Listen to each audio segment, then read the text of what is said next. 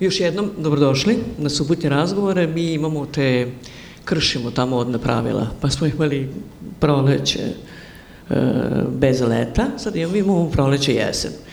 Zapravo imamo svoje fashion pravila i te od toga se držimo, pa smo krenuli sad na prve jesenje razgovore. Danas sa nama, kako kaže Draga Ljilja, e, tema su nam doktori, ali ne doktori kao kroz praksu, nego doktori koji čini mi se mnogo šire gledaju od toga i da se ne bave samo medicinom. Primjer je doktor Srđan Soldatović, dobar dan i dobrodošli. Specijalista medicine rada i moj prijatelj, moram da kažem, i neću to kriti, doktor Srđan Kisić, dobar dan. Dobar dan. E, specijalista medicine rada, pa kad kažu... To je to. To je to, otprilike. To je to. E, e, nekako to sve zvuči krajnje možda jednostavno, a u stvari nam doktor specijal, e, specijalista medicine rada mnogo treba, kada možda treba da promenimo posao, kada možda već imamo neko oštećenje što se tiče zdravlja, kada e, možda ja želim da imam benziju, ćeš mi pomoći srđane? Neću. Eto, znamo se. Zato što ne mogu. Eto, to je jedna od zabuda. nekako već vreme, ali šalim se naravno. I doktor Sudatović koji je pokrenuo, ja mislim, čitavu zamisao um, sportske medicine, s tim da je od svoje pete u sportu, a kako kažete, negde od kasnije 70-ih ste počeli sa dispanzerom i da radite. Bilo mi je zanimljivo da sam videla da ste dve godine čak radili na televiziji Novi Sad tada, i da ste se tu bavili u sportskoj redakciji svega onoga što zdrav život i sportski život znači, pa ste jednim delom i tu kolega, bar sa mnom sada. Nadam se.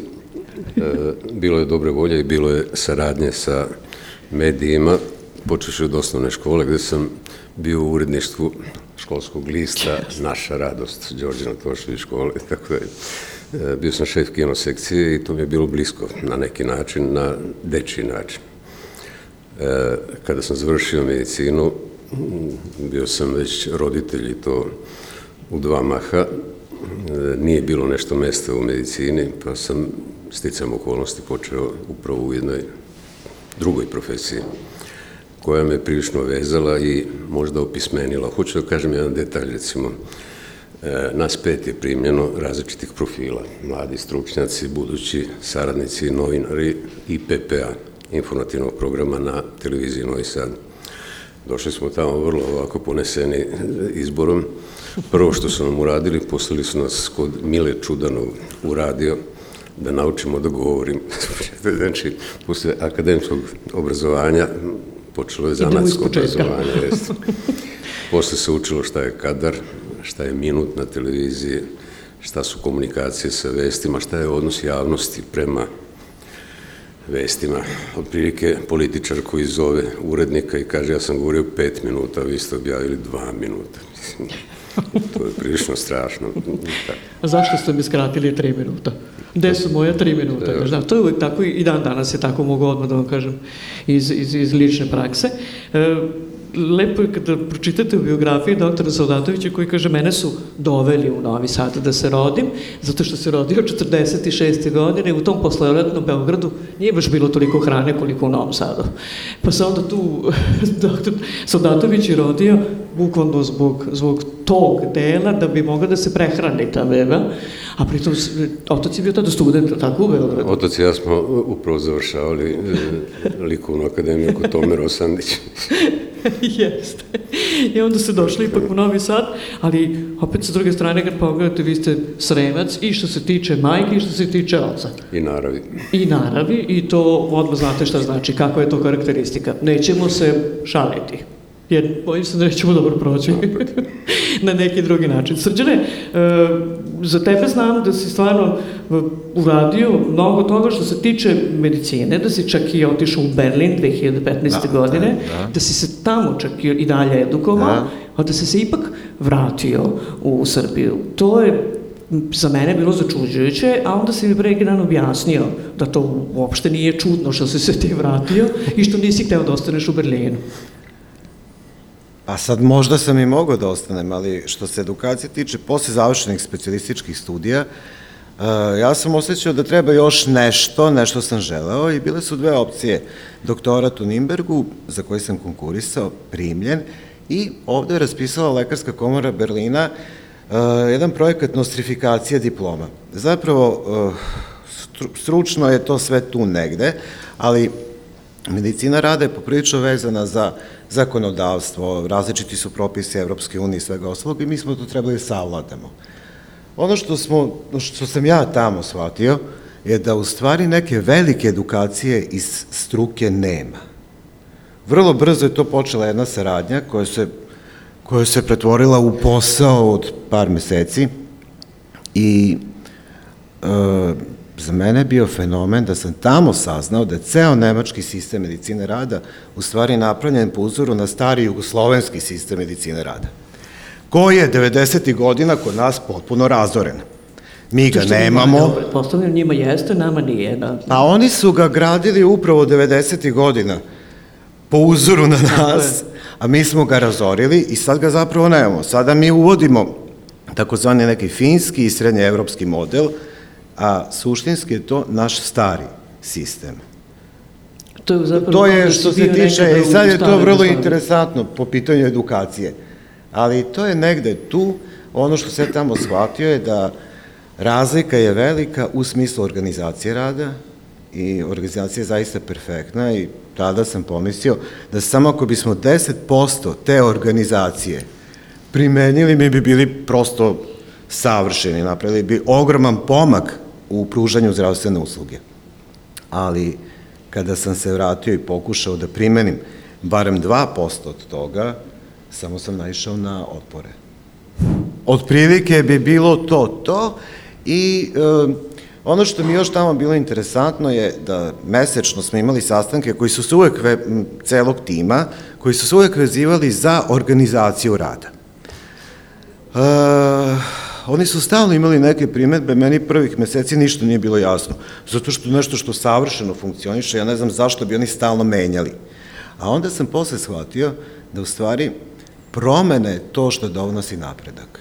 Čak i kada promenite nešto što na, u nekom lošijem smislu, lako ćete se vratiti, ali ste probali.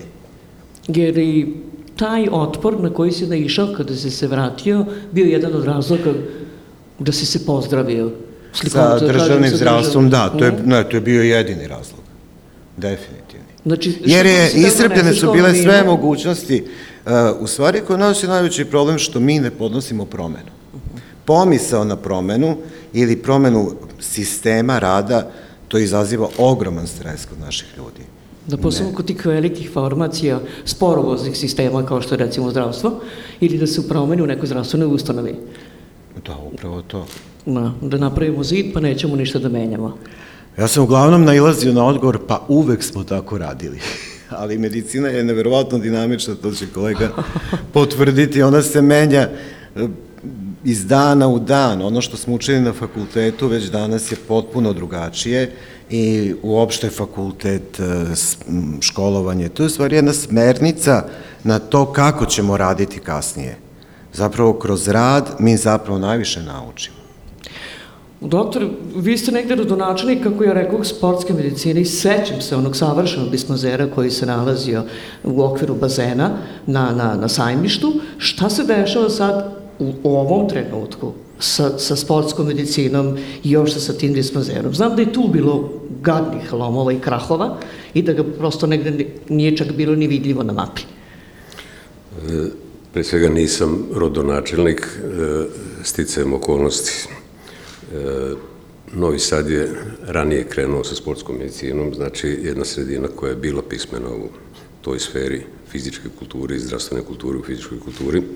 Petar Moštrko se zvao lekar koji je prvi radio, a doktor Đorđe Đura Novak, nekadašnji lekar hitne pomoći, je u to vreme kada sam ja završavao karijeru na Fakultetu fizičke kulture, smatrajući da neću da postanem tigar od papira, e, prelazio u e, dom zdravlja. E, znači, doktor Novak je držao ambulantu, bio je jedan na jedan medicinska sestra i on su radili i pokrivali potrebe novosadskog sporta u sportskoj medicini. Sticam okolnosti, izuzetan čovjek, dobronameran i dao mi je šanse polako smo se upoznali, pa smo onda napravili jedan raspored, napravit ću digresiju u odnosu na sremačku narav.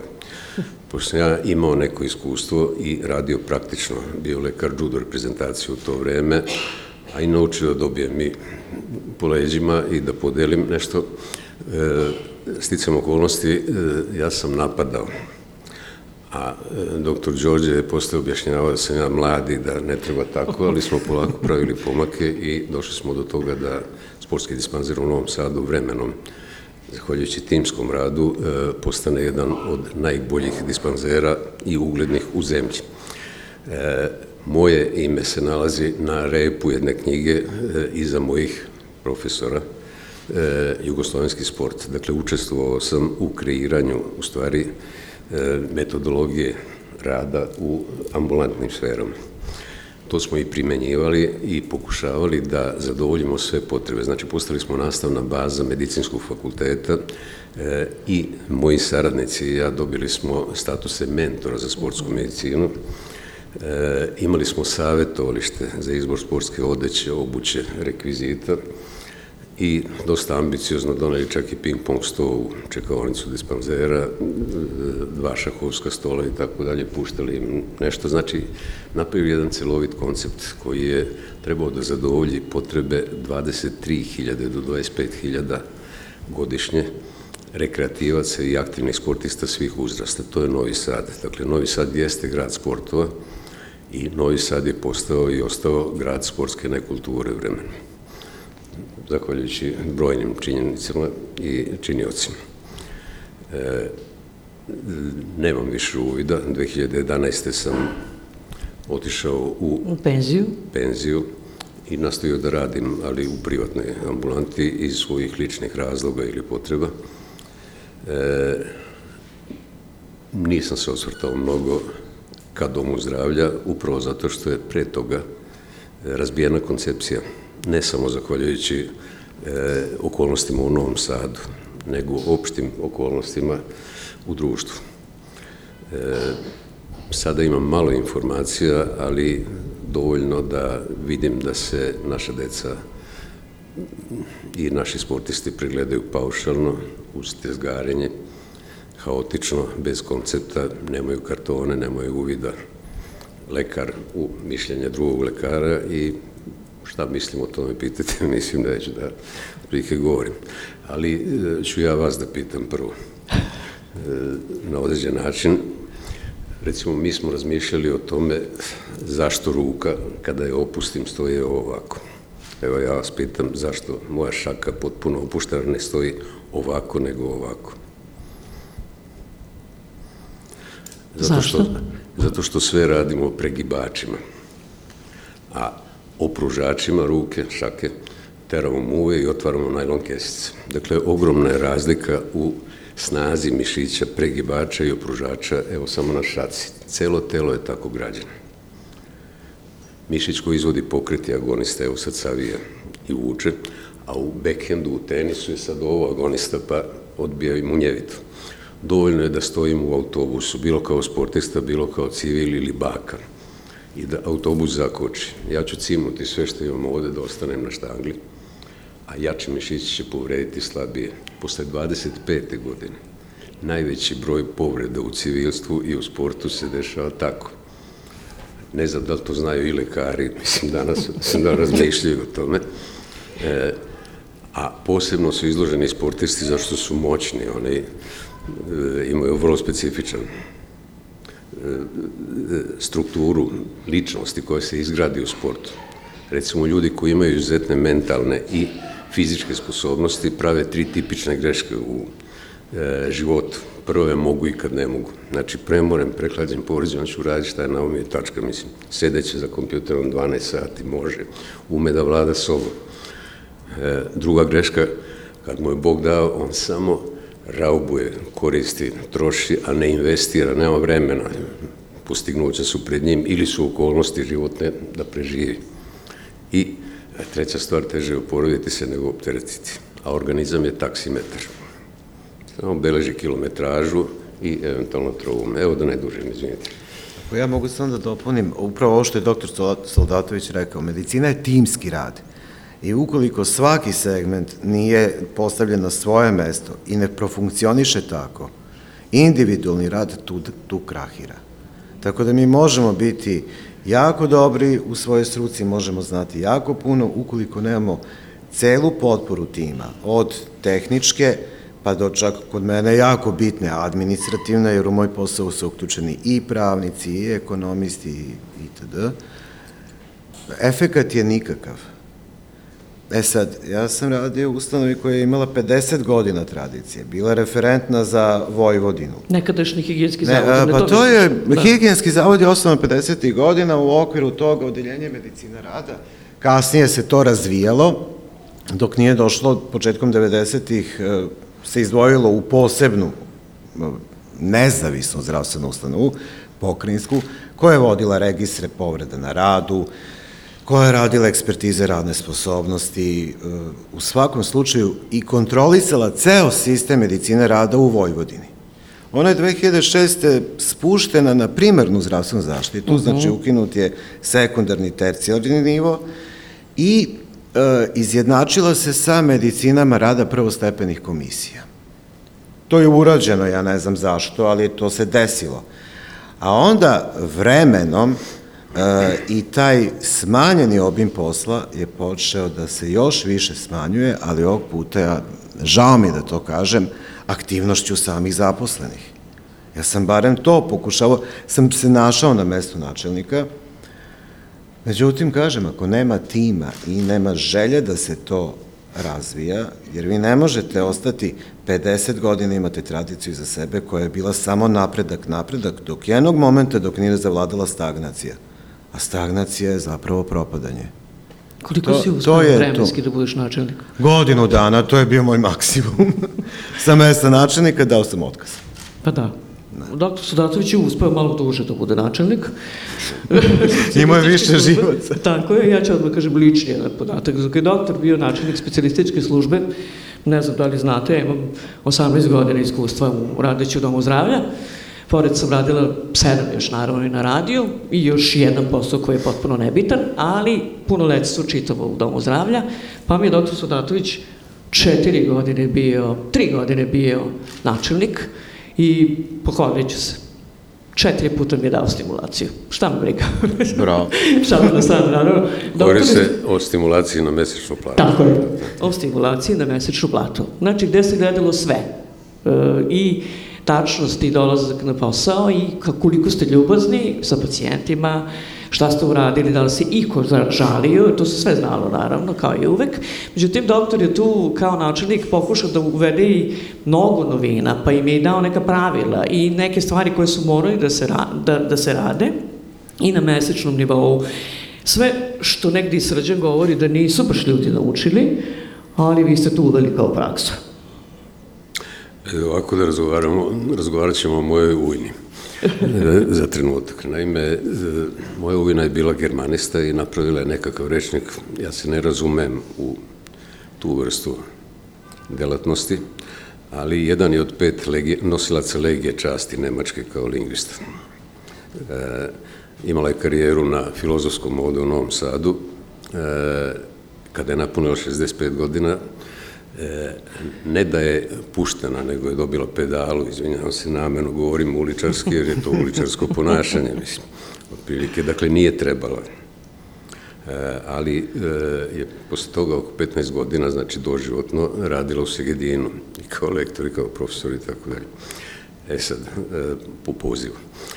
E, objašnjavam vam zašto se nisam mnogo ukretao od 2011. kad sam otišao u penziju. E, suština je u stvari da e, e, Novi Sad, nažalost, ima jednu osobinu, a to je da nema mnogo institucionalnog i individualnog reagovanja. E, kada je reč o e, tome da treba neki posao da se uradi, osnovno je uvažavanje ljudi, uvažavanje posla, e, jedan koncept. Šta je ono što nama smeta? E, jedna ležernost, komoditet, e, jedna vrsta rukovođenja, gde e, sam video jako mnogo voluntarizma i taj voluntarizam je iznedrio jako mnogo instant internet eksperata. E, pritom, ja govorim o oblastima koje poznajem, to su podvodna, vazduhoplovna, sportska medicina i to je prva pomoć. To mi je bila ljubav od detinstva crnokrstaška i daću vam primer kako se usvajala doktrina medicinska e, na nivou e, Evrope. To je sad zajednička doktrina i reći ću vam, deset godina sam bio trener koji je obučavao ekipe srednjoškolaca i to ne medicinara, za takmičenje u prvoj pomoći. Imao sam tu sreću, imao sam odlične kolege, čitali smo sistem, Engleska je bila vodeća institucija i recimo prve godine smo na evropskom takmičenju u Engleskoj bili 23. od 24 ekipe. Pa smo tako govorili malo pomalo. Negde kada sam e, ja postigao najveći lični uspeh kao trener, to je treće, četvrto mesto u Evropi. E, dobio sam nož u leđa neki i postao pomalo nepodoban, za taj tim koji će nadalje spremati reprezentacije. To me nije zabolilo jer je normalno da se menjaju e, generacije, ali me zabolila činjenica recimo da je deci koja su bila u sledećoj godini rečeno da ako pozovu Soldatovića iz Novog Sada tamo negde na pripreme, neće dobiti pare za te pripreme. E, sticajem okolnosti među tom decom su izrasti odlični stručnjaci koji su već bili formirani takmičari, osvajali četvrta, peta mesta u Evropi. Sledećih šest godina ova naša zajednica, da govorimo o Jugoslaviji, Srbiji, Crni Gori, Srbiji, šest puta zaredom prvaci Evrope. Tu su ozbiljna takmičenja koja simuliraju nesreće, ceo dan bogovetni, 10 minuta da se zbrine po 5-6 povređenih, našminkanih, naučenih da glume, ima požara, ima svega i svačega, nisu jednostavne priče. Tu su ti naši klinci pobeđivali nemačke žandarmeriju, austrijske vatrogasce, italijanski lekari hitne pomoći sa obličima crvenog krsta i tako dalje, mislim. Dakle, jedna ozbiljna rabota, ali da se vratim i neću dužiti, e, kada se usvajala doktrina, pošalje se čovjek koji ne zna engleski. Da. U to vreme sam ja bio predsednik e, Komisije za prvu pomoć Crvenog krsta Jugoslavije, e, međutim, čovjek želao da putuje, pa poradio na tome i ode tamo. I vrati se ništa implantirano od naših priča. I sad ostaje jedna evropska doktrina, a ja ću vam reći ovako, u prvoj pomoći, recimo u islamskim zemljama, ne daj Bože da dotaknete žensko čeljade, pa glavu ćete izgubiti. Znači, postoji lokalna E, kultura, lokalni običaj, lokalni način ponašanja i lokalne mogućnosti. U Engleskoj na svakih 500 metara svoje vremeno imate telefon, ako se desi nesreća, za 15 minuta helikopterom ili kolima zdravstvena služba mora bude tu. Kod nas e, sat i pol, negde u negde, negde, negde, e, vi se borite za život e, bez pomoći svaki minut duvačak satima, mislim, probao sam pa zna o čemu govorim.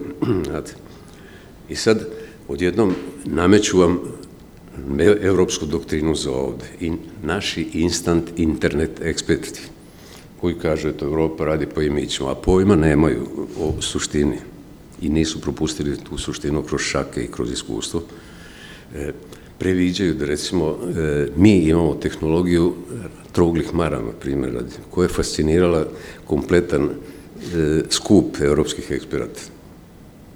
I tako dalje, izvijeti. Ali to stvarno ja, jeste tako, da. Ne, ja, ja, samo bih htio da se nadovežem na ovo, ne bih se vraćao na te rukovodeće iskustva. Samo jedan u dve rečenice, ja sam pokušavao u tih godina dana većinom da razgovaram i da razgovaram. Svatro sam uvijek da je bolje kroz pet sati razgovora doći do nekog rešenja nego kroz konflikt. Naravno, uvek najđe moment kad je iscrpljena svaka mogućnost i onda mora da se primeni neka mera sankcije. Tu ja nikada nisam imao podršku direktora ili rukovodstva, jer je zapravo e, svako mogao da potegne neku političku vezu da se zaštiti. I onda kad imate problem da vam po sat vremena kasne lekari, medicinske sestre na posao, a vi nemate nikakav mehanizam da da da sankcionišete. Da ih sankcionišete, osim da, ne znam ja šta, da objašnjate pacijentima da je ne znam šta se desilo, onda to već gubi kompletan smisao. A oko tih nameštanja kadrova i seči glava, e, za saradnju sa Evropskom unijom na kraju isto tako određena posle nekog mog, u stvari za vreme dok sam još bio načelnik, isto osoba koja ne govori ni engleski ni nemački. A ja sam pre toga radio u Nemačkoj, znači vladam sa oba dva jezika. I pri tome sam već bi imao sve e, kompletno nostrifikovanu i fakultet, i postdiplomske studije, i specializaciju u Nemačku. I bio sam član Nemačke lekarske komore, odnosno Berlinske lekarske komore. Oko toga ko je kako kompetentan. Ali to je takva odluka i onda to ide nekim svojim tokom. Sada se još da kažem, ja se bavim pomorskom medicinom i e, poslednjih deset godina, pomorstvo inače e, nastalo iz tradicije i mm -hmm. jako je, sad smo malo skrenuli s medicine, ali moram da objasnim taj pravni segment, e, u međunarodnom pravu je jako bilo teško pomor, pomorstvo kao takvo uklopiti, jer je njegov koren zapravo piraterija u davna vremena.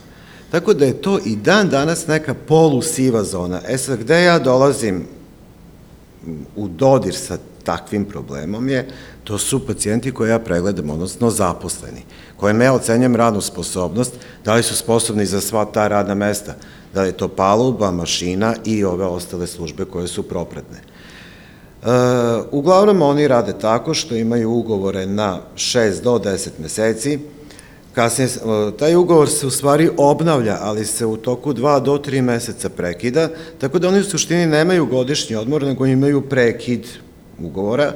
Od njihove zdravstvene sposobnosti i svega ostaloga zavisi da li će se oni vratiti na brod ili ne. Ali šta se dešava kada dođu u neke godine i kada taj posao više ne mogu da rade, oni nemaju penziju. I to je zapravo problem u celom svetu, to nije ništa. E sad, pre nekih 10-15 godina se formirao njihov sindikat, pa je izdejstvovao da oni imaju neke apanaže itd. itd. Tako da se opet nama usložio posao, ušle su osiguravajuće kuće, koje opet traže detaljnije preglede i pri tome traže da se kompletna medicinska dokumentacija dostavlja njima, znači svaki detalj, što je opet zabranjeno svim zakonima, i međunarodnim i našim ali to se opet rešava tako što kroz anekse ugovora koji dobiju, oni na to pristaju. Tako da je sve u svemu to jedna borba da se ta cela ogromna oblast jel, da, na, na svetskom nivou nekako reši u pravcu zaštite radnika i ljudi koji će kasnije otići u penziju da se osvare ta njihova prava.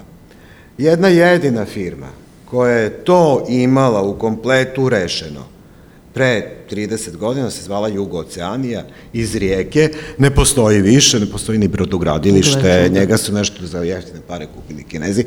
Opet hoću da kažem, to su brojni primjeri gde smo mi dolazili do rešenja koje su preteča današnjim svetskim trendovima i sad mi naravno opet dobijamo internet eksperte i edukatore koji nas uče kako bi trebalo da radimo. Ne kažem da ne treba Jer, nažalost, mi smo razorili sve, pa sad i moramo da učimo ponovo. Ali se postavlja pitanje zašto smo ono što je valjalo nismo znali da prepoznamo i nismo znali da promovišemo. I nismo znali da sačuvamo. Da sačuvamo, ali i da promovišemo, Tako da zapravo mi nekome to name, ne nametnemo, nego da ga prosto ponudimo i damo. U toj varijanti bi mi bili edukatori nekome, ali eto, to je to. Da. Oprostite, Izvolite. hoću da izronim kao ronilac iz podvodne medicine u ovu oblast za trenutak samo. Vidite ovako, pre tri ili četiri dana je poginulo dvoje ljudi, za koliko znam, možda i više, da. u udaru glisera u Bažu. E, par dana pre toga e, ispostavilo se da nemamo ni jedan vatrogasni brod na e, ovom toku slivu ne samo Dunava, nego uopšte, mislim, e, svih reka plovnih u e, Srbiji. E,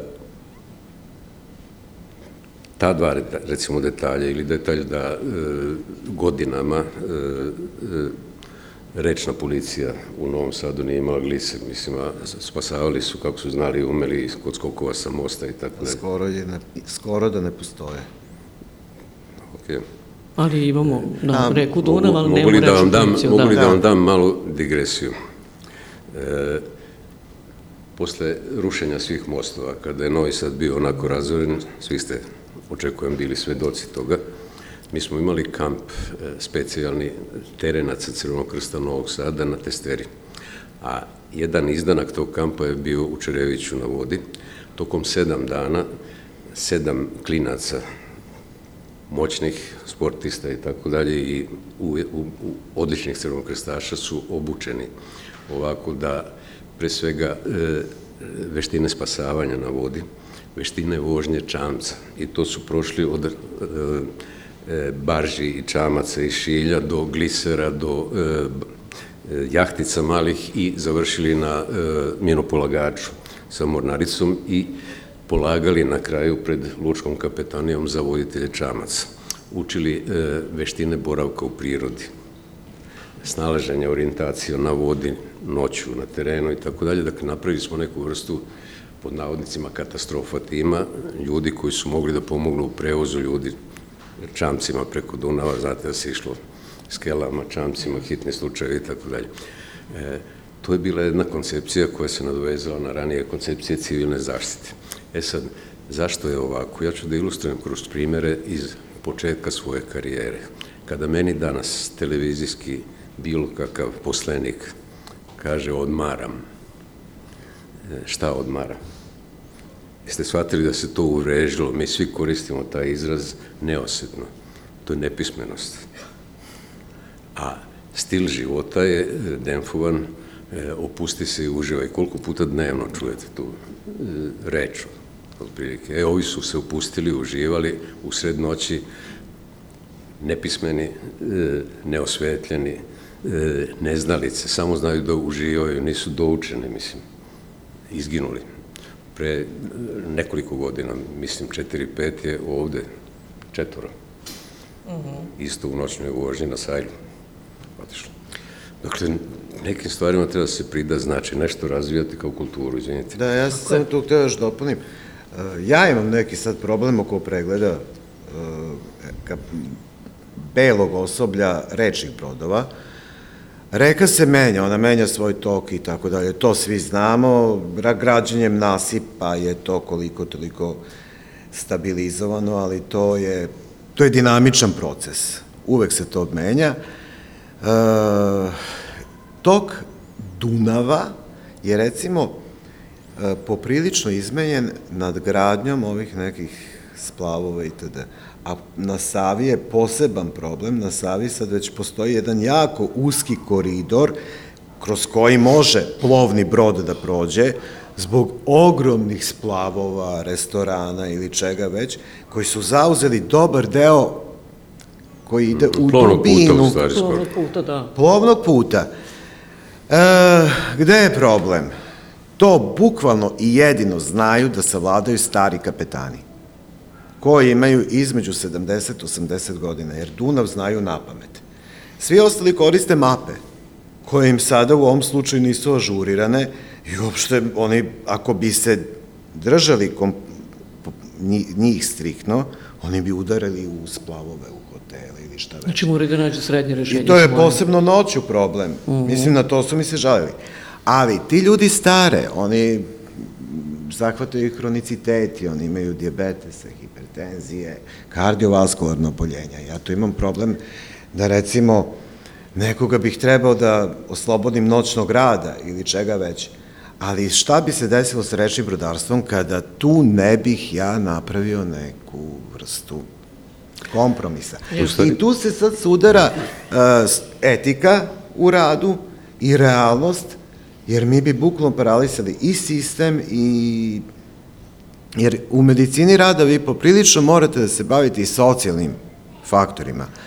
Ja sam na jednom samo kratko time ću završiti uh, seminaru u Reykjaviku imao sudar sa Norvežanima i sa njihovim zdravstvenim sistemom i socijalnim, znači to je u stvari jak socijalni sistem, gde specijalista medicina rada učestvuje u, u, u službi za nacionalno zapošljavanje i kada neko konkuriše za neki posao, daje smernice ko bi gde trebao da bude primljen.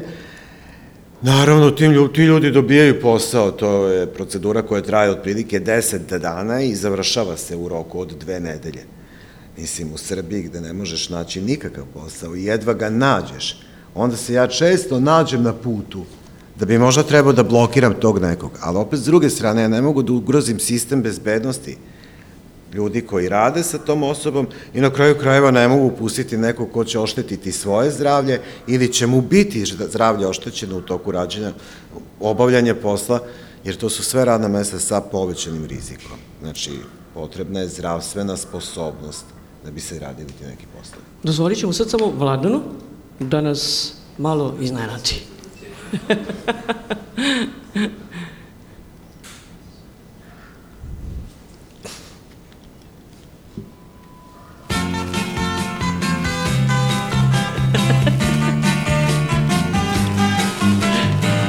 je dobio grip, pa je seo u džip i prevalio put dugačak da ga pregleda doktor Mačak. Doktor pacijenta štipnu, pacijent nešto zucnu, doktor mu leđa pipnu, zatim ga u čelo kucnu. Sa moje tačke gledišta. Nije ti ništa to kaza, to kaza. Pa ga smaza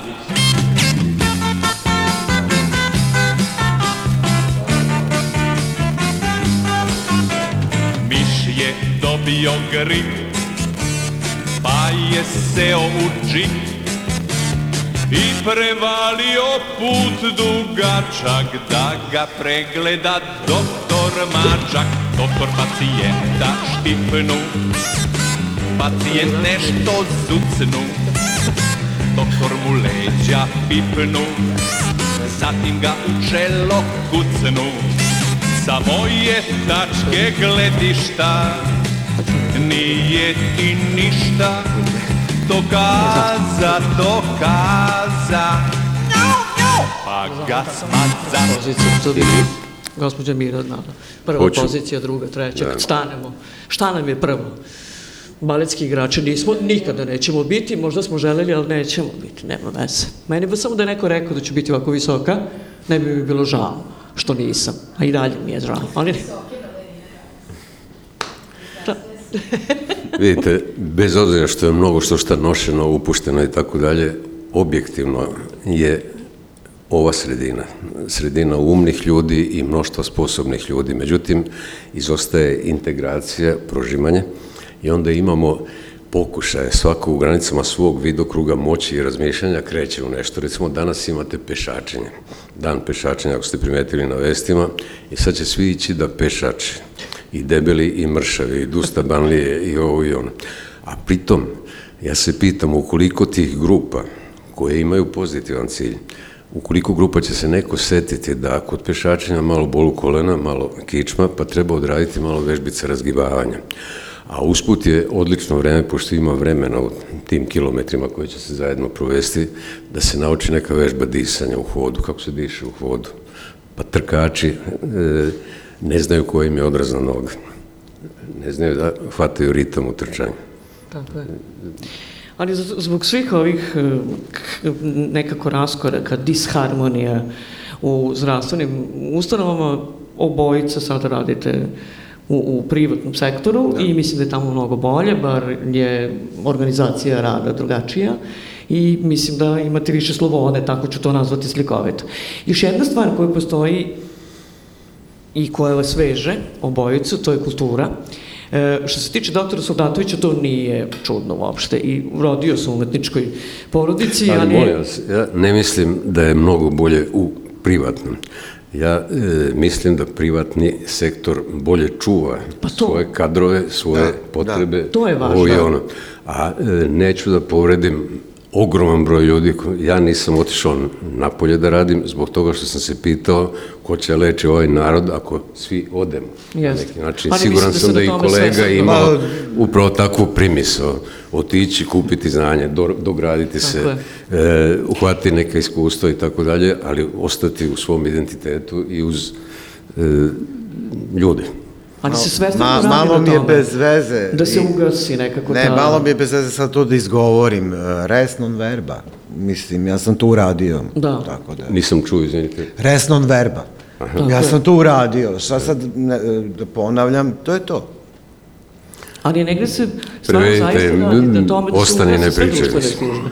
Sve društvene, zapravo državne, zdravstvene ustanove. Kao da je sve manje i manje kadra i kao da sve više i više ljudi zapravo odlazi u te privatne sektore, baš iz tog razloga. Ali to, to po meni e, u osnovi ne mora da bude loše. Ajde da ne budemo toliko i negativni. Da. E, sistem je RFZO da prepozna privatnu praksu kao, kao deo zdravstvenog sistema. Zapravo ono nosimo zahteve možda i strožije nego prema državnim ustanovama. Državnim ustanovama će često progledati kroz prste za mnogo što šta, ali nas zdravstvene inspekcije neće milovati ni slučajno. Tako da, E, pro- problem u tome da e, vaše zdravstveno osiguranje bi trebalo da jednako funkcioniše bilo gde i da vas zapravo uopšte ne interesuje ko je osnivač neke zdravstvene ustanove. U svetu to često budu i crkve i neke humanitarne organizacije, privatnici, država. Tu suštini sve izgleda isto, vi provlačite karticu zdravstvenog osiguranja i to je to. I ne bi trebalo da postoji ovakva, ne znam, podela, gde vi možete da ostvarite pod navodnicima besplatno zdravstveno osiguranje koje ste u svakom slučaju kroz porez i doprinose platili Platili. i finansirate ga non stop, a onda tamo nema termina, tamo ne možete da dođete, ne znam. I ne možete da ostvarite zdravstveno uslugu. Uzmite, recimo, kriterijum E, to je to. za kontrolni pregled, vreme trajanja kontrolnog pregleda kod lekara opšte medicine, sticam okolnosti, zbog manjka kadrova i tako dalje. Zamislite da e, dođemo u situaciju da je to pet minuta. Ja sam odavde iz ovih podneblja dok kažem dobar dan e, i očekujem neki odgovor, pa dok se namestim, no, ja sam izgubio 10 sekundi, pola minuta i tako dalje. Dakle, da me shvatate, odjednom dolazite u situaciju da lekar histerično preko tarabe, preko kompjutera nešto pita me, ne pita me, niti zna kako sam podnosio lekove, niti šta sam uzimao do kraja, nego pokušava da fokusira i da reši u aktuelnu muku. To je problem ne samo pacijenata, to je problem lekara i ja im se divim. Ili u hitnoj pomoći nekada se pre izvesnog vremena donela odluka da vozači ne smiju ni po koju cenu da učestvuju u merama prve pomoći i transporta, ako sam dobro razumeo i pamtim. E, molim vas, to možda kaže samo neko ko se nikada nije potrudio i udostojio da pokuša da pomogne nekom na terenu Da zabraniti. ko nikad nije u vreme e, nestanaka struje ili u ratnim vremenima obukao sa desetog sprata nepokretnog bolesnika, e, ko nije shvatio šta znači svaka sigurna ruka i znalac, ti ljudi steknu iskustvo i to su kompanjoni, oni su posada. Oni pomažu jedni drugima, čuvaju glavu jedni drugima, koliko je hitnjaka izgubilo glavu u saobraćaju. Da, da bi prevezlo jednog bolesnika, tako je. Ne da prevezu, nego dok ukazuju Da, pomoć da, da, neko ih da. mislim. E, Ja vam govorim o tome da treba prepustiti ljudima koji znaju priču da postave. Naravno da ja e, ne mislim da lekar treba da zna ekonomiju i poslovanje doma zdravlja, organizaciju do kraja ovom onom, ali treba da e, povezuje i treba da angažuje najbolje u nekom smislu u arbitriranju nekih problema. To je E, hoćete primjer iz fizičkog vaspitanja svoj vremena sam bio aktiviran u nekoj grupi da se napravi nov jedan model e, fizičkog vaspitanja dece. I kada kažete toj ekipi da je recimo Novosadski fakultet fizičke kulture i školovao negde, ako dobro pamtim, 11-12 generacija kineziologa, to su profesori fizičke kulture, kineziterapeuti, nisu treneri, nisu nastavnici fizičkog vaspitanja, nego su specijalizovani kadrovi za rad u malim grupama.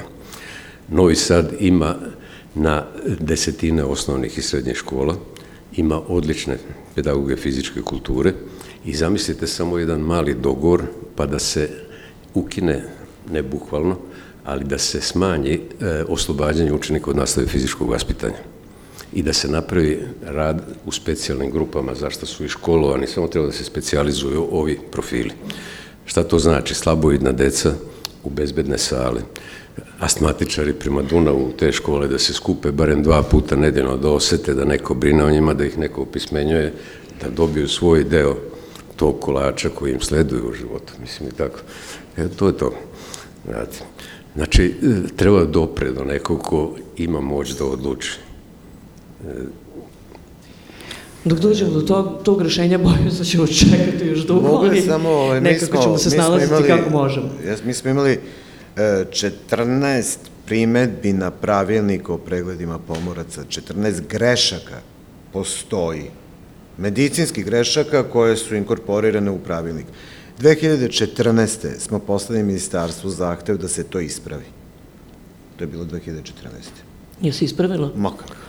22. Mislim, ni odgovor nismo dobili. Čestitam vam novu devetu godinu. Ući ćemo u dekadu ćemo, mislim. Pet godina čekate, to je... Sve u svemu o čemu se radi. E, mi se tih grešaka ne držimo. Ali, kako da kažem, onda, onda krešimo propis ili šta radimo? Ne, entuzijasti ste i radite na svoj rizik. Pa, evo, upravo to. E, Ocrni smo malo sa to, nema veze. I, zdravstvo i zdravstveni sistem, ali tako jeste. I svedoci smo toga, nažalost. Možda će se to nekada popraviti, ali bojim se da u našim generacijama neće. Vidjet ćemo kako će biti sa, sa, sa mlađim generacijama i mlađim ljudima, ali ajde da ipak nekako, nemamo mi još mnogo vremena, ali bar da se malo dokačimo one druge oblasti koje vam je zajednička.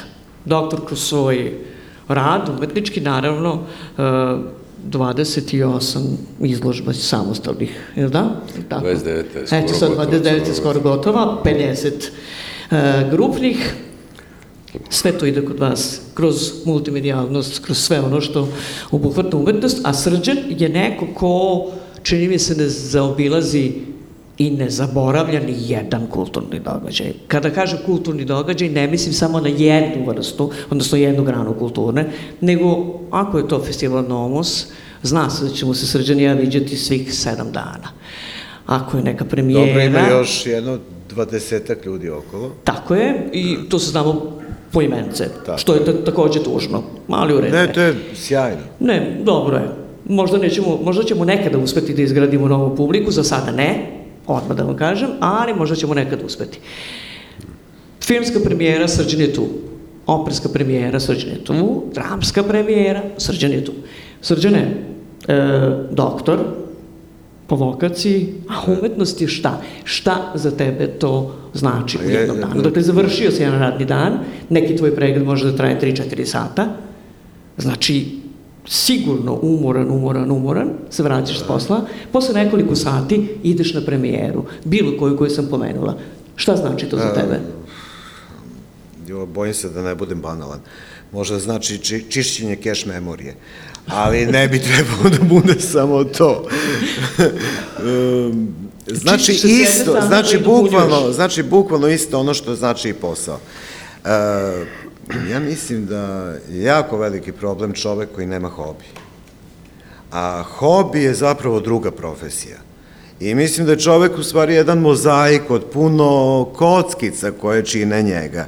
I garantujem da bi mi svi našli neku zajedničku e, pot, crtu ili zajedničku kockicu koja bi nam bila povod za razgovor o zajedničkim interesovanjima. Naravno, to u običnom razgovoru tečko čovjek može da prepozna, ali kada se srećemo na takvim nekim mestima, onda počinjemo da vodimo i takve razgovore i tako se upoznanje zbližamo.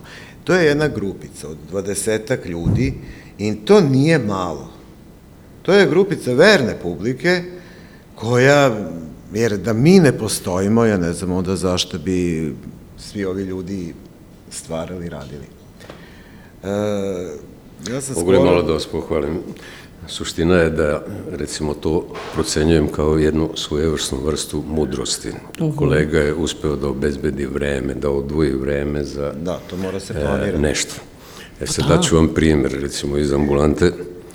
Meni je danas problem e, da, recimo, majici dvoje, troje dece, e, koja ima probleme jer se potpuno predaje i e, borbi za egzistenciju i e, uzdizanju dece i trpi posljedice toga, to je danonoćno. Zamislite informatičare koji sede 12 sati, čeka ih tamo kod kuće sjelan posao i tako dalje, isto važe i za očeve, ali govorim da je kod, kod majki posebno dramatično, jer jednostavno žrtvovanje za decu je neprikosnoveno.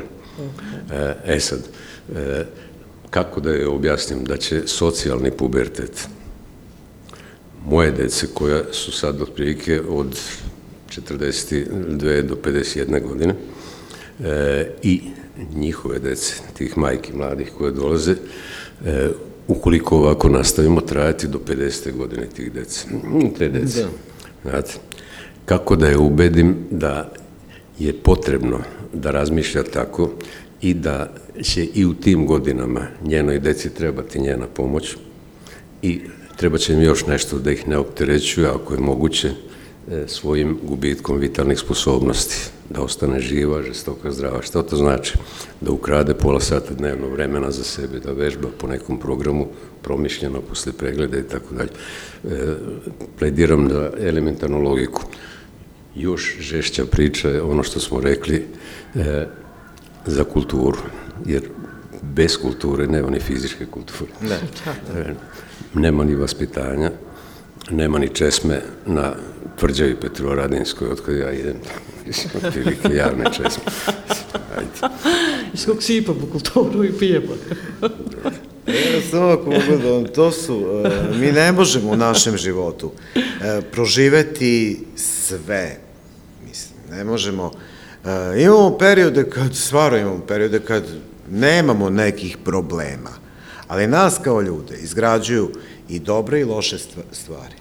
Znači, problemi nas čine osetljivim prema drugim ljudima i tako dalje. Svaka pročitana knjiga, predstava, koncert, sve ostalo postaje deo našeg ličnog iskustva koji mi zapravo proživljavamo. Samo pitanje, naravno, kvaliteta i snage umetnosti da to postigne. Jer nekada nešto prođe tek tako, nekad smo nešto samo pogledali. Ali ja bih htio da se vratim uh, na jedan film koji se bavi tim fenomenom, gledao sam ga prošle godine na Kustendorfu, 40-minutni u kratkoj formi dokumentarni, uh, Ana Anastasovska je režirala, zove se Konzumirati savremeno. Jeste. Gledala si. Bavi se fenomenom grupica od 20 ljudi u Skoplju koji upravo ovo rade. Obilaze ali to je malo banalno reći kulturna dešavanja ili umetnička dešavanja. Prosto te oblasti, izložbe, predstave itd. Ali oni naravno su umreženi, telefoniraju jedni drugima, preporučuju jedni drugima, preporučuju ono što možda ne bi gledali ili nešto što se nekom ne bi svidelo, ali onda zamale i onog drugog da pogleda da bi imali kasnije temu za razgovor, imaju čak i kružoke kad se sastaju i razgovaraju tome. Nama možda to fali. Ono što znam da to u stvari postoji u svakom gradu. I u svakom gradu ti to jedna grupica, ako pogledate publiku koja sede na nekom koncertu, to je uvek svega 20-ak, 30 posto takvih ljudi. E sad, negde sam isti. našao da se to zove kvalifikovana publika, ali sad je pitanje, kritika daje svoju ocenu, publika daje svoju ocenu. Nekad publika potpuno pogreši, ja koliko znam, Travijata Verdijeva je izviždana, da je to bila potpuna propast na premijeri. Danas je to deo gvozdanog repertoara. Ume publika loše da reaguje. Ali ja sam recimo to video na sterinom pozorju. Najveće ocene publike zapravo dobijaju predstave koje imaju nekoliko karakteristika. Prvo, humor koliko je moguće u doziranim merama na prvu loptu. Malo dnevne politike, čisto da se jasnije prepozna i uvek neka aktualna društvena tema, ali takva da to ne treba puno puno slojeva razmišljanja da se dođe do suštine. Obavezno mora biti jako pozorište i da budu jaki glumci. I to su najveće ocene publike. Meni je recimo jako žao na ovom sterinom pozorju što je našoj sterijanskoj publici, koja uvek ima neki mit da je to neka sterijanska publika, a najčešće bude poprilično protokolarna, Tako je, promakla predstava Kragujevačkog pozorišta Fleke, koja je imala sve elemente koje je imala predstava ZKM-a, Ali ja mislim da je pogledalo manje, nas manje od 100 tu predstavu, a ovu drugu koja je pobedila pogledalo je hiljadu ljudi. E, zato i ta ocena publike po meni vrlo rele, mon, relativna. Pa Ako da. mogu da uskočim, to znači uzeti vreme i zaputiti se grčevito po svaku cenu, znači izdvojiti, izboriti Tako se sam sa sobom da uprko svim svakodnevnim nedaćama negde se zaputimo i nešto vidimo. E sad, šta je tu problem u stvari? E, ne znam da li ste primetili da i mi pomalo živimo, a naša deca su odrasla u toru svojevrsnom četiri zida, jedno je video igrica, telefon, vizor, mobilni e, i e, kompjuter. E, kompletan mentalitet počinje na tu modlu da se razvija, hodamo još uvek i onda i dospejemo negde. E sad, tu dominiraju naše navike. Od sve sreće i od sve opuštenosti, sećam vas na ono opusti se i uživaj, mi smo autistični. Mi ne gledamo, ja sam svedok toga u ateljevu na tvrđavi radim ispred, 80% ljudi prolazi vodeći najbanalnije razgovore, niti vide grada, niti Fruške gore, ni Dunava, niti nečega u vratima ili oko vrata. Plus morate slušate to, mislim, znate, ponekad malo sam ciničan, ali je nažalost tako. E, I e, praktično, čak i kad putujemo negde, mi smo stvorili jednu lažnu sliku šta je odmor. To se svodi od prilike na to da tu bude bazen, stolica, slamčica, malo novina i da vidim i da sam viđen i tako dalje. Ja ću vam ilustrovati primjer.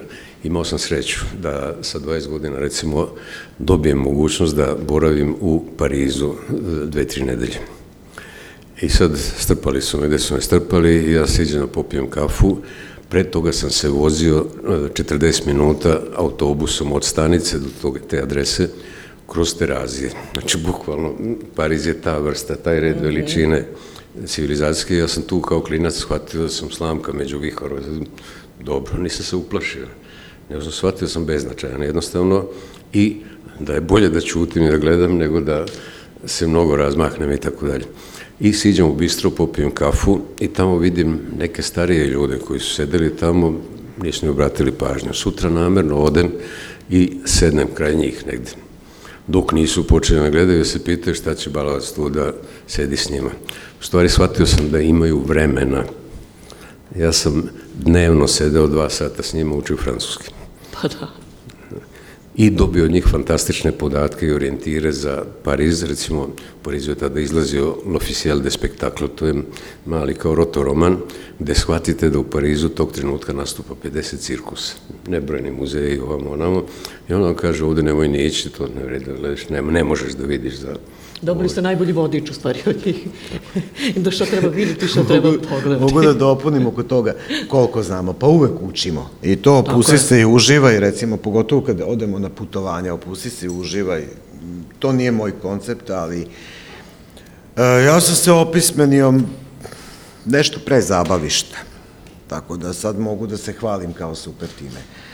Ona, e, jedna od stvari e, koju sam saznao zapravo, možda kompletirao svoju pismenost, se desila tek prošle godine, u ovim godinama. Zapravo, u na, e, ovakvo naše pismo koje mi koristimo, a to je horizontalno pismo, nastalo je u Biblusu. Biblus inače znači papir, knjiga na grečkom, je li tako? A i Biblija je u stvari knjiga u prevodu.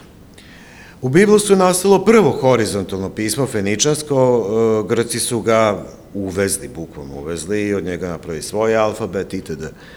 Ja sam u Nacionalnom muzeju Bejrutu prošle godine zapravo prvi put saznao zašto naše slovo ćirilično B izgleda ovako kako izgleda.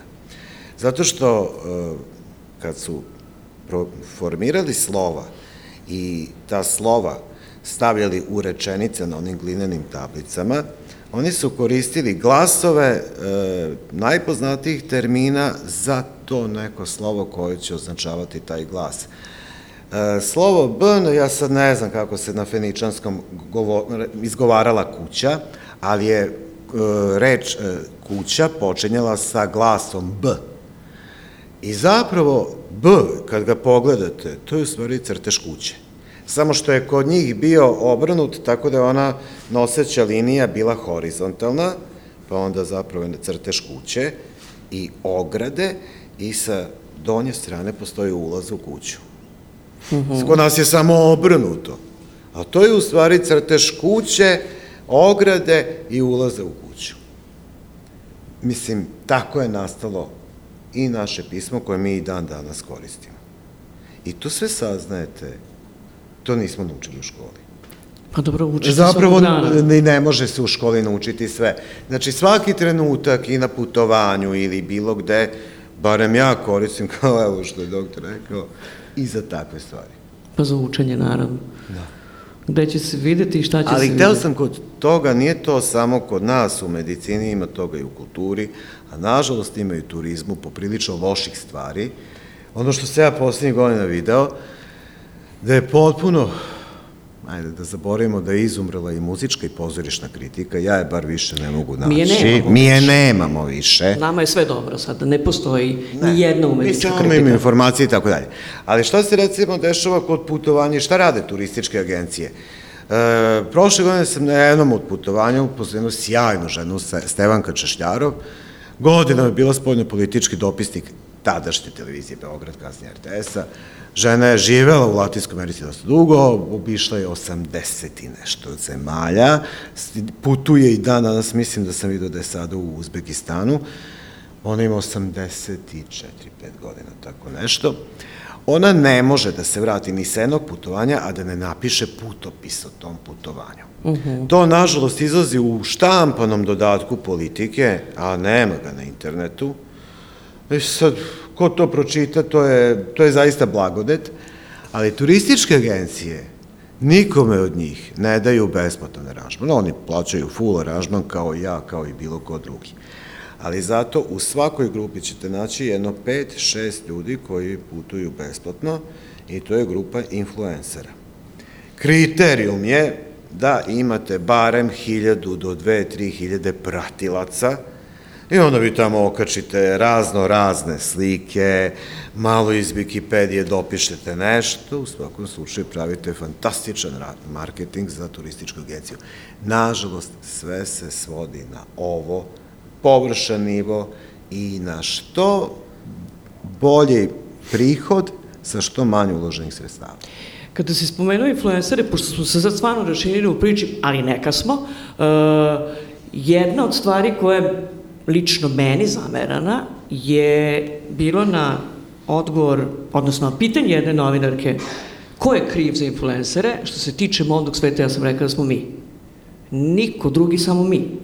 Zato što postoje grupa devojaka ili momaka koji će probati nešto od neke velike robne marke, obući će to, žena koja to gleda, prvo što će biti problem da možda nema te savršene mere koje je smislio ne znam ko, pa ona to neće moći da obuče.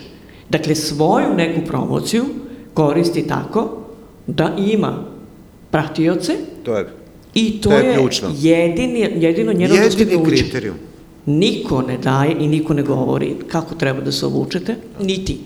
Pod broj jedan što postoji grozna, ali zaista grozna formula koja kaže must have. Šta znači ja moram da imam? Znači ako nemam, ja ne valjam. Ili me, ili me nema. Potpuna budalaština. Dakle, to je to što smo mi stvorili, gledamo nam je lakše, meni ne, ali nekome je lakše da gleda to influencera ili influencerku koja će to obući, pa će pa da, ona ima hrabrosti to da obuče ili da proba. Ali ja se vas izvinjam sad, e, te stvari se prilivaju i Na na, sve takozvanu sve kulturnu i umetničku scenu. Ja sam skoro bio na jednom performansu. U pola tog performansa je četvoro fotografa, Tako je. aj sad, pod, neću reći od koga angažovanih, ušlo u prostor gde se zbivao performans. A mi znamo da je performans u stvari jedna jako specifična mm, izvođačka delatnost, kako da je nazovem, Da, u kojoj vi u da. stvari forma, u kojoj vi na kraju ni ne znate kakav će biti ishod tog performansa, Može da bude interaktivan. pa može da bude interaktivan, e, u suštini on ide ka tome, Tako je. ali on je nepredvidljiv, čak i nije ni koncipiran od početka do kraja. Zadata je forma u kojoj će se nešto odvijati. Oni su zaista ušli u sred performansa, pravili kri, e, sli, fotografije iz krupnih planova. E, dobro su oni uslikali i reakcije publike i sve ostalo. Kasnije kad sam pogledao to i na Facebooku i na Instagramu, to je stvarno delovalo perfektno. Evo, Ali se postavlja pitanje, da li je bitnija fotografija, da li je ona zapravo primarna u tome ili je bio primaran taj performans? Evo, to su što je rekao doktor. Dakle, svaki dan je na Petrovaradinskoj tvrđavi u ateljevu i čuje te tako banalne razgovore koji ljudi, vo, ljudi vode, ne pogledaju, otvoriki ne, ne, ne osvrnu se na ta vrata njegovog ili bilo čijeg ateljeja, no. dakle tog likovnog kruga, a šta će se desiti večeras? Recimo na Korzu. šta će se desiti kada mi imamo Julijana Rahlina, i vojvođanski simfoničari, Pa, kada imamo puštene ljude, zapravo ljude koji će besplatno moći da slušaju taj koncert. Koliki je postotak ljudi koji su došli zaista da slušaju Julijana Rahlina i taj repertoar? Ili ćemo pričati o tome šta ćemo sutra ručati? Doći će ljudi koji se profesionalno bave Da, u muzikom kom postotku? i, e, u nekom procentu i Tako doći je. ćemo mi e, koji spadamo u tu grupaciju, e, ali ono što će biti efekat tog koncerta, imaćemo fantastične Fotografije. fotografije, imaćemo odlične videomaterijale i Ja Novi Sad... Zamolit ću samo da uskočim jer ste dali odličan šlagvort u stvari. To znači imat ćemo perfektne surogate. Tako Da, je. da, da. Konzumirat ćemo surogate i postajat ćemo surogati tu polako. I tu će i Uzmite kriterijum, e, uzmite malo e, žute štampe, pogledajte šta je elita. Mhm. Šta proglašavaju elitom. Malo je košmarno i po izgledu, ne zamerite, govorim i o silikonima i o pretenzijama da se po svaku cenu uđe u ono što je Vesna Tako govorila u neki kliše Tako je. nekog surogata koji se u svesti stvorio. Tako je. To je e, jezivo. Vidite, e, život čovjeka se odvija na koloseku. Četiri koloseka, evo prosto provociram da pitam. Jedno je najintimniji čovjekov krug, dok je mamin i tatin ili kad postaje e, mama, tata i tako dalje. Profi, e, kontakti, e, to je nešto što je kao makrosocijala, znači e, moji prijatelji, e, kumstva, situacije gdje ja odlučim da istupim javno i da razgovaram s vama ili vi sa mnom. Treća stvar je profesionalni život i četvrta je lična dimenzija, unutrašnji sadržaj, obojenost čovjeka. Tako. Nešto što me čini da valjam u kući, među ljudima i na poslu. To jesu koloseci i da li mi vodimo računa da ih nekako dobro usmerimo. I da li shvatamo da je to koordinatni sistem, abscisa, ordinata, to su e, kvadranti u kojima se odvija život. I to je u stvari jedna projekcija onog krsta koji svaki čovjek nosi na leđima i koji je jako labilan. I e, namjerno ću iskoristiti možda jedno, ne bih da pričamo mnogo o e, staralaštvu i otišlo je vreme, ali recimo ovogodišnji moj rad, e, radim replike ikona, znači to je dizajnerski jedan pristup i dizajn. E, I znam gde mi je mesto u odnosu na izuzetne ikonopisce i tako dalje, ali ovo je moja misija recimo i moje zadovoljstvo i e, trud neki. E, dakle, moj rad za izložbu je bio krst Golgote presvete Bogorodice. Da objasnim slikovito ako mogu. Mi znamo da je Hrist raspet na krstu i imamo odnos prema svemu tome. Malo ko od nas ima odnos prema činjenici da je Bogorodica recimo rođena od strane staraca prezrenih parija u društvu koji su jednostavno nisu imali poroda i bili su odbačeni na ivici. Da je sa tri godine uvedena u manastir, nije pitana, da je sa 19 godina udata za starca, da je njena misija bila da rodi e, onoga koga će izgubiti. Koliko god to bilo ogromno, to je ogromna muka u stvari za njoj i mi se nikad ne pitamo koju Golgotu je ona prolazila. E, recimo, e, krst Golgote se prikazuje sa tri stepenika i tada ide krst. Tu sam razigrao Bogorodicu mlekopitateljnicu i slike male iz žitija njenog ili žitija Hristovog, praznike gospodnje i tako dalje. I tome će biti posvećena ta izložba koju ću raditi.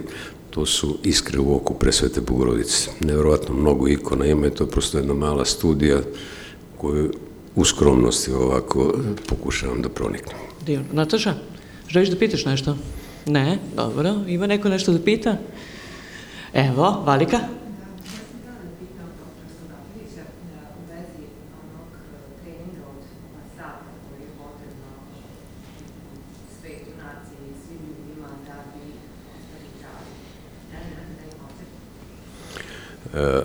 Ako mene lično pitate, pokazat ću koncept. Koncept je, ja imam 76 godina i mogu da dozvolim sebi ovo i da vas gledam. Moji vršnjaci kad bi se tako igrali, sad bi bili na papisu. Znači, koncept imam, a e, mogu da vas zamolim jedino da ostavite mail adresu i onda ću poslati To je možda izabrano na mah, ali se pokazalo korisnim. Znači imam dve pošiljke sa ukupno desetak nekih materijala, od slajdova do PDF-a, gde e, sportisti ili lajci mogu da vide o čemu se radi, da dobiju po neke sisteme, radi se o knjigi, knjizi vežbe disanja. Imate jedan haos od vežbi razgibavanja iz kojih treba izabrati, ali to se onda može uraditi sa ljudima koji ma je zdravstvena struka ili sportska struka profesija. Znači, mail adrese i drage volje ću uputiti to kao preliminarnu informaciju. Mi to već imamo. Blago nama. Šalom na stranu. Mi srđene večeras prvo Infant, pa onda Korzo, možda je. Infant Da. sigurno, gospođica Julija, Dvorskog teatra Burg iz Beča. A doktore, evo sad kad ste spomenuli izložbu, kada da je se nadamo? E, upravo, aj sad ste me doveli u situaciju da govorim ono što ne želim da govorim. Morate bar malo. Ne bojte sve. Pa neću malo, već sam malo rekao, malo sam rekao da nema javne česme na tvrđavi. To mi se jako ne sviđa i recimo letos kad sam imao radionice sa decom iz Dečeg sela, napravio sam spomen česmu, to je bila jedna boca jaska na jednom postamentu sa onom pumpom i da vidite da su ljudi dolazili jer je bilo toplo vreme i trebala im je voda, mislim, ajde, nemoj svi da plate, znate, u restoranu i Nismo pili te vode, ali smo videli. Dobro. To je možda... O, Evo recimo, e, bojao sam se da ne zakasnim danas. Krenuo sam kroz park pa sam naletao na tarabe odavde odavde. Uglavnom uživao sam u jednoj e, produženoj šetnji i hlorofilu, ali to je naš mentalitet. E, suviše pregrađen Novi Sad. Apsolutno me impresionira i dobronamernost i gostovanje. Učesnik sam u beleženju prestonice kulture na više načina i u okviru udruženja. Ali, recimo, ja koliko poznajem Novi Sad, ima i boljih prostora da se ne napravi ulica Maksima Gorkog, ulica Jovana Đorđevića je sada bulevar. Jer mi kad god odlučimo, mi moramo najglamuroznije svetu u oku, da gornemo da vidimo kako, da pokažemo kako smo kulturni. Ja nisam siguran da je ovo baš mesto izabrano gde se u tri dana razbija saobraćaj u Novom Sadu, primjera radi. Mi imamo napušteni, Naravno. potpuno To napušteni, mogu da devastirani pričam, letnji da- bioskop. Tako je. Iza kulturnog centra. 18. će biti ponovo, pa ste, e, znači prošle godine, e, kad god neko odluči da pravi neku manifestaciju, a on, čini mi se, zloupotrebi neki od simbola Novog Sada. Tvrđava je tvrđava, to je toliki simbol da svako ko dođe vodom, putem ili peške treba odvesti gore i pokazati mu što šta i urediti brojne sadržaje za boravak tamo što kvalitetniji. Ali počeši od egzita koji ima mesta na 500 metara od tvrđave, izvrsno mesto za održavanje, e, a ne mesec dana e, rondanja i razvaljivanja tvrđave. Znači, prosto treba tako razmišljati. Sada će biti biciklistička trka, bit će opet jedan dan zbog trke, jedan dan u pripremi trke. Opet tvrđava. Da. E, kao građanin moram da se pomirim kada dođu recimo zvanične delegacije da je tvrđava zatvorena za civile, mislim i tako dalje. Ali prosto e, trebalo bi poslagati, ima ljudi koji umeju da koncipiraju, koji arhitektonski, kulturološki, e, rediteljski, profesionalno u stvari mogu da e, neke stvari sugeriraju arhitektonski i tako dalje. Ja samo mogu da dopunim, najčešće odu te slike i sjajne informacije su hiljade novosađana uživali uz klasičnu muziku. Ako ste slučajno tamo, vi ćete slušati takvu priču o letovanjima, o O koje, čemu već. o čemu god, Muziku bolestima. nećete uspete čujete, piće se pivo. Ja, uh, ja jako volim rock muziku i volim rock festivale, ali baš Woodstock uz Karla Orfa Neće ja ne mogu da povežem. Koliko god da mi mašta radila i ne znam da li, nažalost, mi nismo dobili koncertnu salu, ovaj grad i dalje nema, ova koncertna dvorana je sjajna kao koncertna dvorana muzičke škole. Gradska koncertna dvorana ima 420 mesta. To Mislim, nije to nije gradska 500.000 koncertna dvorana, Tako je. ali umesto toga mi smo rešili da saobraćajnice pretvaramo u to. E sad ne znam da li će to ići u pravcu da sledeći koncertni prostor bude raskrastica Futoške pijace. To bi bilo po meni smisleno iz više razloga. Više se saobraćaja blokira, ovaj, a i veći je haos. prostor, tako je, i možda jedna traka autoputa čisto da privučemo i goste koji dolaze u Novi Sad. Može to da- da Mislim, moram da se traku, zezam, ali ovo stvarno je samo u rangu. Karl Orff je kasnije, kada je odlučio da se ne bavi više komponovanjem, otvorio ovaj, školu plesa. Ali baš da, baš da je znao da će ovako biti Woodstock uz njegov Karminu Verovatno, Buranu, ne. nisam baš siguran da bi, Ja mislim sam- da bi odustao pre Karmina Ja sam Burana. pročitao sjajan podatak koji se vrte u svim najavama prošlogodišnje ide, da, je, da se ona izvodi na otvorenom po zamisli kompozitora. Neće biti. Verdi je, on mislim umro 10 godina pre nego što je Ida prvi put izvedena, a izvedena je na otvorenom zato što je trebalo Veronsku arenu nekako sada prilagoditi kulturnim sadržajima, jer mi znamo šta se u arenama dešavalo, krvi i ubistva. Tako je. A sada je to trebalo promeniti i ona je zaista zahvalna za izvođenje na otvorenom. Ali Verdiju ne je palo nikada na pamet da svoju operu izvede van operske kuće. Ja ne znam ko je to lupio, ali uglavnom svi mediji su prepisali. I to je ne, opet odraz našeg vremena. Hteli mi ili ne, e, kaže Nataša, gotovi smo, jel? Hteli mi ili ne, mi smo ove godine Evropska predstavnica kulture, 2022. i dalje ćemo posjećivati kulturne događaje, koliko god to bilo po meri našo ili ne. Što se tiče saobraćaja, tu nam je svakako džumbus, pa džumbus bez obzira bilo nešto što se tiče koncerta ili ne. Stalno se rade 16 ulica odjednom ako može i da se stigne nikad. Ali dobro, to je Novi Sad, mi tako živimo i mislim da nam je to negde mentalitet. Stići ćemo, jednom ćemo stići. I nekad ćemo stići, to bi se jedili, stići ćemo nekad. Hvala mnogo što ste bili na prvom jesenjem subotnjem razgovoru. Sledeće subote u isto vreme čekamo na možda Napolju. Možda bude lepše vreme, pa budemo na polju. Ako ne, evo imamo i ovo alternativno, odlično rešenje i pričat ćemo o jednoj reci koja je tu od, kod nas, kako kaže jedan dvogodišnjak pre neki dan meni, jer znaš koja reka teče kroz Kraljevo? Možem, ne znam. Ibar. Ja kažem, hm, a koja reka teče kroz Novi Sad? Dunav. E, to će nam biti negde tema sa dvojicom sjajnih mojih kolega, pa se onda vidimo sledeće subote u 10. Hvala vam mnogo što ste bili sa nama. Sa nama bio doktor Srđan Srdatović, primjer za doktor Srđan, Srđan Srdatović i još jedan Srđan, ali doktor Srđan Kisić. Hvala. Ja vas molim da ne zaboravite šetalište uz Dunav. Ni slučajno. E, postoje dva terminološka odredišta, GC1 i GC2. Eto. Nećemo zaboraviti, Nataša, možete zapamti. Ako ne zapamtim ja, zapamti šta sledeće subote. E, tako. Hvala vam mnogo.